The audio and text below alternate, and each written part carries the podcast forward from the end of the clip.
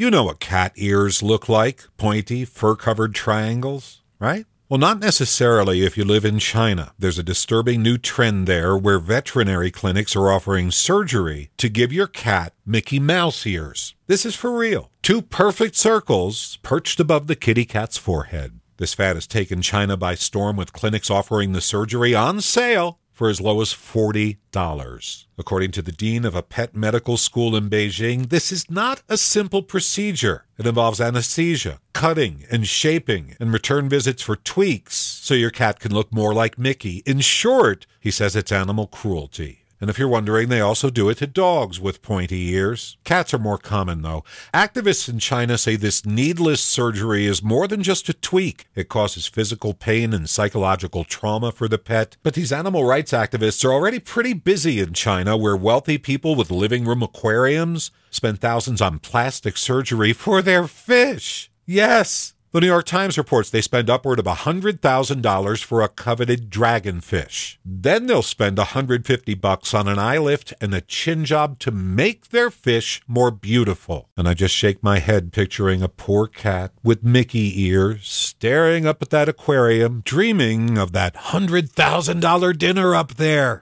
Jeff Caplan's Minute of News, only on KSL News Radio.